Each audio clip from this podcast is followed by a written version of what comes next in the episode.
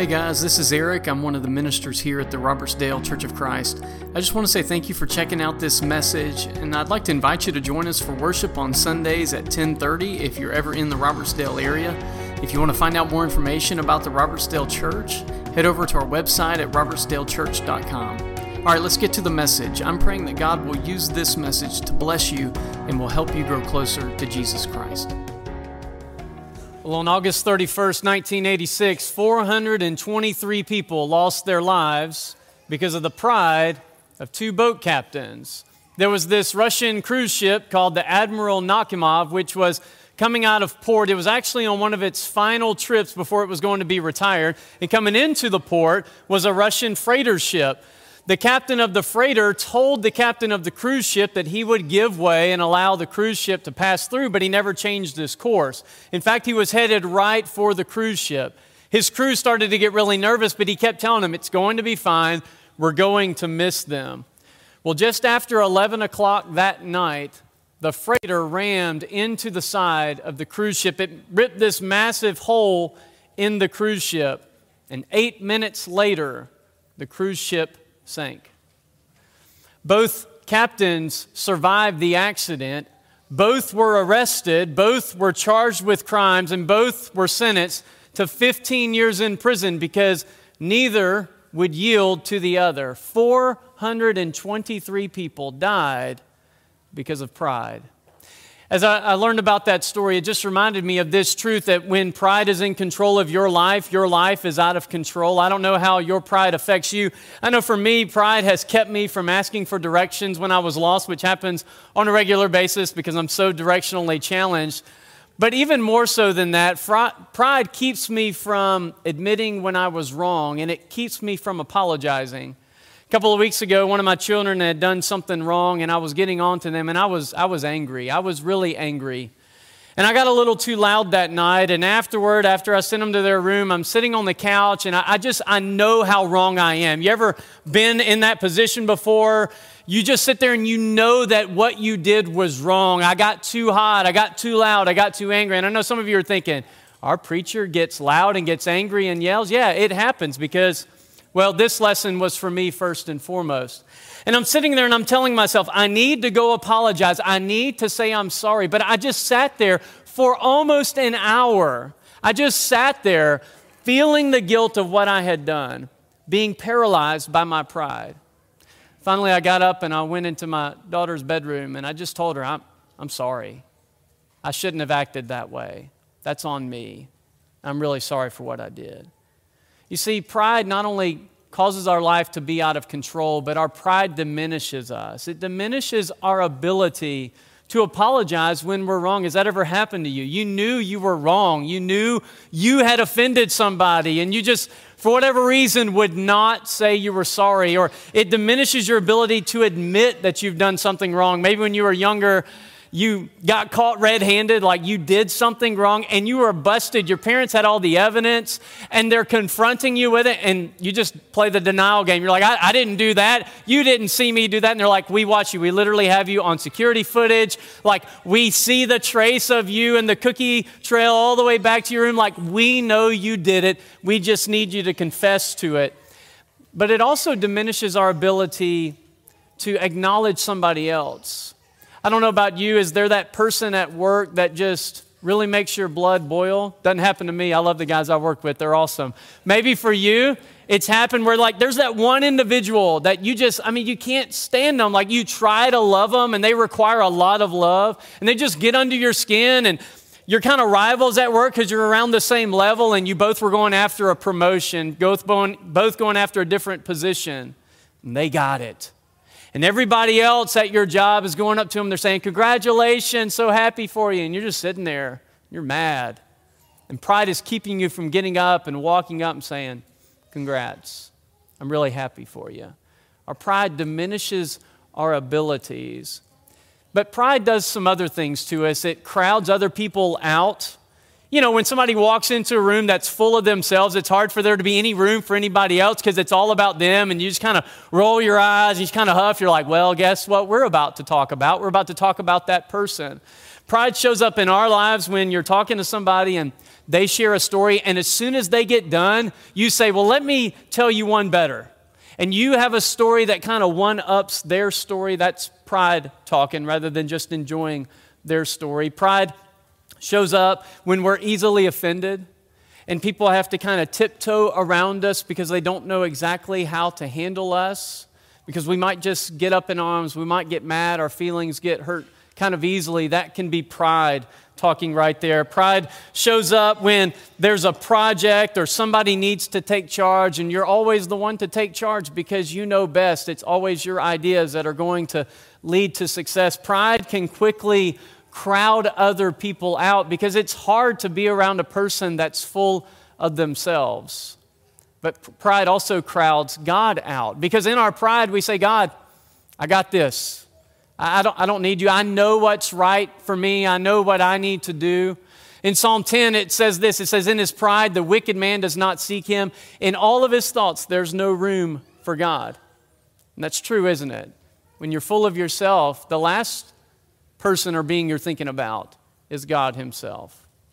Eugene Peterson had a powerful quote. He said, You know, it's difficult to recognize pride as a sin when it's held up on every side as a virtue, urged as profitable, and rewarded as an achievement. Isn't that true?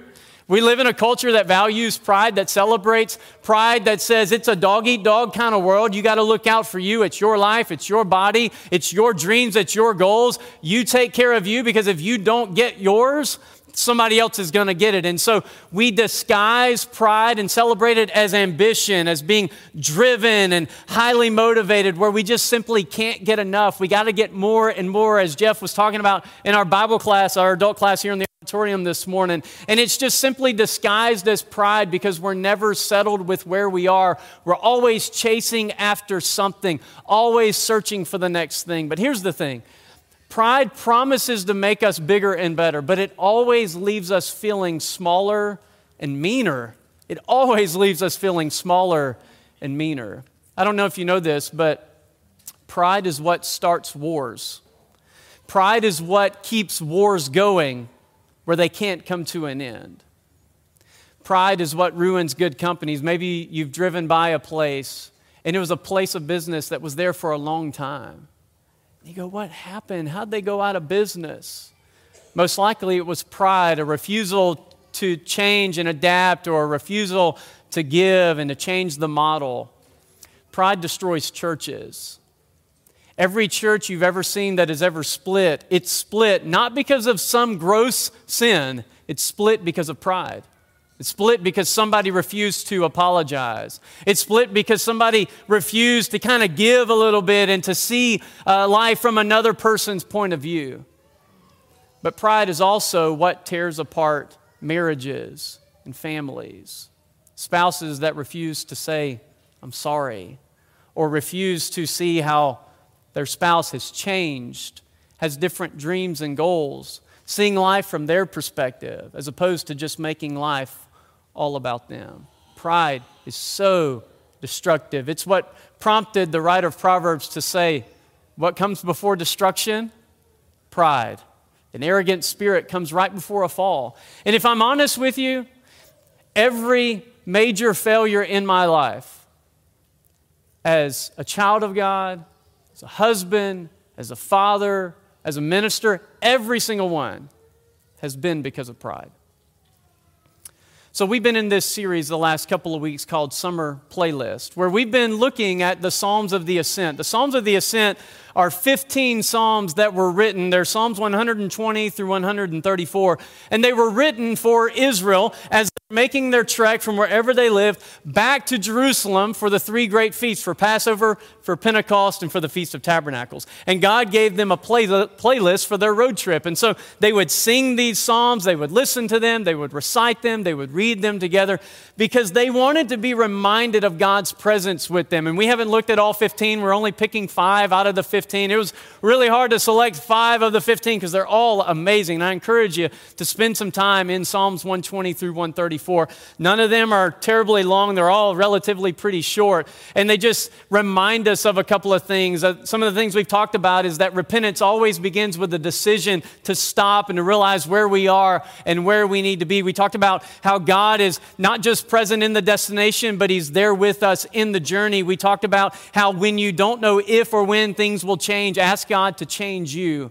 Well, today we're going to be in Psalm 131. It's the shortest of all 15 Psalms. In fact, it's only three verses long. I mean, it takes you no time to read Psalm 131. Charles Spurgeon said that Psalm 131 is the shortest psalm to read, but the longest psalm to learn. It's a challenge. It's a challenge for us to put in our playlist to remind ourselves that when pride is controlling our life, our life is really out of control. So let's read Psalm 131 together. It says, Lord, my heart is not proud, my eyes are not haughty. I don't get involved with things too great or too difficult for me. Instead, I've calmed and quieted myself like a little weaned child with its mother. I am like a little child. Israel, put your hope in the Lord, both now and forever.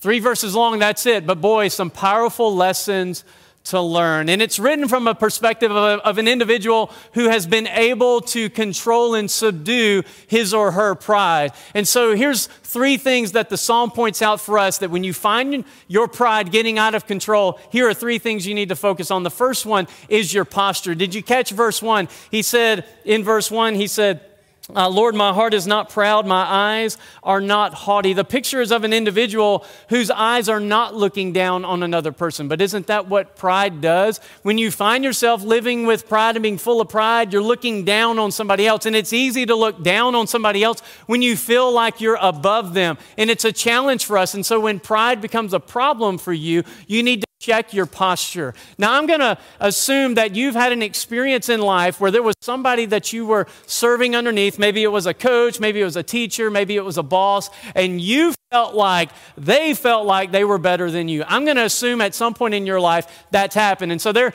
dishing out orders, handing out assignments, telling you to run laps, and you're like, you would never do that. You would, ne- you would never do that a day in your life. You're asking me to do something that you yourself would not do because the worst leaders to follow are the ones who say, do this, and never say, watch this.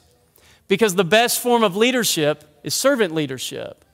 So, the best leaders you've ever followed are the ones who lead by example, who say, hey, come help me, as opposed to say, hey, go do this. It's why Jesus is the greatest leader of all time. The night before he's crucified. He's in this upper room with his disciples. They're actually about to observe the Passover. And before they can share the meal, Jesus grabs a towel, takes a bowl of water, hits his knees, and begins to wash his disciples' feet. One by one, he goes around the table, washing the feet of his disciples Peter, John, Matthew, even Judas who in just a few minutes is going to leave and betray him. And Jesus takes the lowest servant's role that night. Paul, years later, would reflect on that and he would write in Philippians 2 that Jesus took the form of a bondservant and came in the likeness of men. He humbled himself and became obedient to God, even by giving his life for us on the cross. So when you find yourself struggling with pride, check your posture because what you need to do in that moment is you need to grab a towel, you need to hit your knees, and you need to start serving. Because it's hard to look down on someone that you have lowered yourself underneath, that you have surrendered yourself to, and that you're serving them. So when you're struggling with pride, find a way to serve, find a person to bless, and it will humble you. It will put you back into your right posture to remind you that you are a servant. That's why I would encourage you to never have, never be too far away from a towel. I remember several years ago, uh, John 13 was a theme when I was in youth ministry. One year that was our theme, and I, I took these old nasty dish towels and I framed them and I hung them in the youth room. And it looked awful. Like it was like the worst wall art you've ever seen in your life because, you know, you want like nice looking art. Nobody want, wants to walk in and be like, why is there an old nasty dish towel on the wall? Because those were towels that they had used to wash each other's feet, to always remind ourselves that's our job. Our job is to serve. Because after Jesus washed the feet of his disciples, you remember what he said? As I have done for you, go and do likewise. He set an example for us. And sometimes we've got to check our posture. We've also got to check our pursuit. The psalmist said, Lord, I'm not getting involved in things that are too difficult for me or things beyond me. And you ever found yourself kind of butting into an argument or butting into a conversation, giving an opinion that nobody asked for? You ever found yourself doing that? I have, and I'm like, why did I just do that? Nobody asked what I thought on that matter, but I did. It's like the progressive insurance commercials. Have you seen these? Where they're trying to help you not become like your parents. And there's the one that's my favorite. The guy goes to the grocery store and, uh, you know, he gets the buggy and he returns and he tells the guy, he's like, hey, pulls a little to the left. As if that guy cares, as if he wants to go fix a grocery buggy Nobody fixes buggies. That's why they are the way they are. Or he's like, hey, you slice that meat really, really well. Like, okay, nobody cares. But sometimes we find ourselves doing that. You ever found yourself involved or in charge of a project or a team, and the assigned task, you have no idea how to do it? You don't want to ask how to do it, but you wanted to volunteer, and now you're like, uh oh, what am I going to do? What the psalmist wants us to do is check our pursuit. I remember I was in my first youth ministry job, and we had a really small youth group. And, and it was an awesome group of kids. But after a few months, all I could think about was the next group. All I could think about was God placing me at a church with a bigger youth group. Because, you know, I, I wanted to serve more kids for the glory of Christ, right? It, it was it was not ulterior motives. It was not my pride talking. It was me wanting to do better and to bless more people that God had called me to. No, it was my pride. And what wound up happening is that in my desire to want to be someone else, I wasn't as present where I needed to be. And sometimes our ambition can be disguised as pride, where I want to do what's better. I want the next thing. And you find yourself in a job, and all you can think about is what's next? What's the next position? What's the next raise? What's the next promotion? And what you'll find is, is that if you're always focused on what's next, you'll miss what's present. You'll miss what's right in front of you. And the blessings that God is giving you here. And so it's a reminder for us that we need to learn, as we talked about. Uh, I feel like I'm repeating half of Jeff's class. We've got to learn to be content. Jeff, that's why I didn't share too many comments on that because I knew what I was about to say. We've got to be reminded that God has planted us where we are for His purpose and for His glory, and to learn to be good with where we are. And when His time comes, He will move us where He wants us to be because what we'll miss are all the blessings and the lessons that God is teaching us here. He's got something in store for you where you are. And when He's ready, He will move you to the next thing. In the meantime, check your pride by checking your pursuit. Is your ambition just your pride disguised as your goals? The third thing He calls us to check is our position. The psalmist says in verse 3 that it's like a child who's been weaned by its mother's side.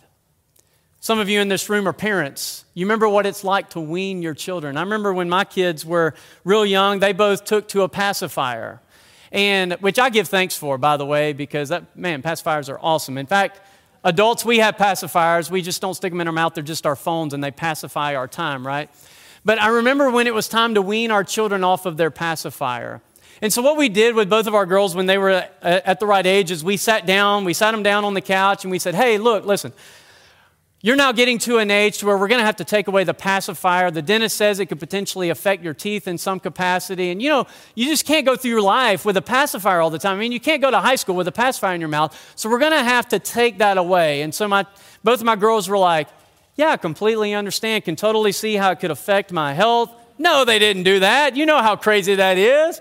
No, they cried and screamed. And so then we like gave it back for a little while because, you know, you got to go to bed at some point, And then you take it away. And then it got to the point where we would slowly hide all the other pacifiers in the house and they only had the one. And then we just cut the end off of it. And then they got so mad that they finally gave up and surrendered it, right? Because you understand if you've ever weaned something or someone, it doesn't go down without a fight. And even that little child, as they start to get a little bit older, they begin to learn this word that they've never heard their entire life. It's an interesting word, it's a really short word, but they quickly learn it's a powerful word and it's a word they don't like. You know what it is? What is it? No. And so you're walking through Walmart, and there's something that they see that they want, and they point to it or they grab it, and you say, No, we're not getting that. So they just hang it back on the shelf. No, they throw it down. They scream, they lay down, they kick, and they're making a scene, and the whole store knows exactly what's going on. And all the other parents are walking by and they're like, Bless you, I'm praying for you. I know exactly what you're going through right now. All the parents, all the other adults without kids are walking by, they're going, I would never allow my children to do that. And you're like, Oh, your time is coming. You just wait, and we'll pray for you, and we're going to hope that it's even worse for you since you're being so judgmental right now. And in that moment, that child is pitching a fit because they, they want what they want. It's about them, it's pride. And you know this that just as we get older, our fits just get a little bit more tolerable. We don't lay down in the middle of a store, we just learn to throw our weight around in other ways. And what the psalmist says is that when that fight finally ends and my pride is finally surrendered and submitted, that what it looks like is an obedient, quiet child standing by his or her mother's side. It's like the family you walked by in Walmart and you went, Wow, your kids are so obedient and quiet. And they're like, Yeah, today. kids, I'll give you the ice cream when we get home, right? That I promise you if you behave. That's what it looks like. That's the goal. Jesus picked up on this. I don't know if he has Psalm 131 in his mind, but do you remember when they bring the children to him? And he sits them down before him and he says, This is the goal of faith. Unless you turn and become like a little child, you will never enter the kingdom of heaven. It's not that he wants us to be the child that's screaming in the middle of the aisle in the grocery store. He wants us to be a child that is willing to trust because that's what kids will do, that's willing to learn because that's what kids will do, that's willing to ask for help because that's what kids will do. When I refuse to ask for help, when I refuse to trust, when I refuse to forgive, it's because my pride will not allow me to. And so, the goal of our life, even though it's the shortest psalm to read, it's the hardest one to learn. The goal of our life is to be able to read Psalm 131 and to say about ourselves, Lord, my heart is not proud. Lord, my eyes are not haughty. I'm not getting involved with things too great for me or too difficult for me. Instead, I have calmed and quieted myself like a little weaned child with its mother. I am like a little child. That's the goal. So I've got a challenge for you this week. My challenge for you is every day this week, before you leave your house, read Psalm 131. It's only three verses long. It will take you no time. It'll take you a lot of time to learn it. It'll take you no time to read it. Every day, read Psalm 131. Make you a reminder, set you an alarm. Psalm 131.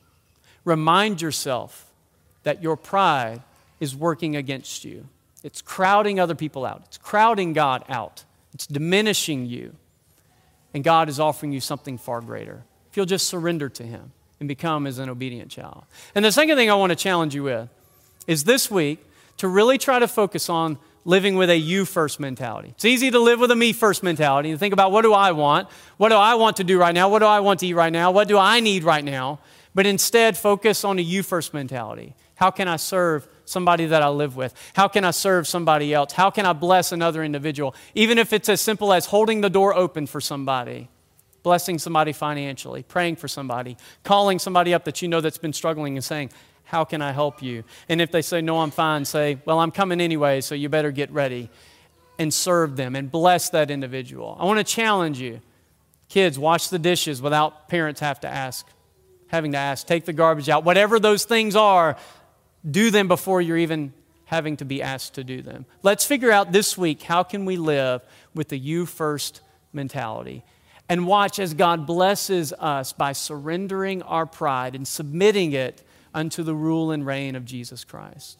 This morning, if you're here and you've never given your life to Jesus, it begins first by you surrendering your pride. Jesus said, if you want to follow me, the very first thing you have to do is deny yourself. That's where change always starts. Recognizing I need to do something different in life and surrender my will to His. It begins with self denial. That means you got to check your pride at the door and surrender ego and follow Jesus because He wants to lead you to greater life where you realize serving is so far greater than being served. It is far more blessed to give than it is to receive. And then just watch as God changes you and molds you and makes you into who He wants you to be. To where you get to the point that you can say things like, Lord, my eyes are not haughty, my spirit is not puffed up. That's the goal. That's what Jesus will change you into as you surrender your pride. And in the meantime, praise God that He gives us grace for the times that our pride does come up. And it does rear its ugly head and it takes control of our life again. So this morning, if you need to repent of something, you need to you want one of our shepherds to pray with you, you want to share something, you want us to share something publicly on your behalf, we love to help you however way we can as we stand and sing.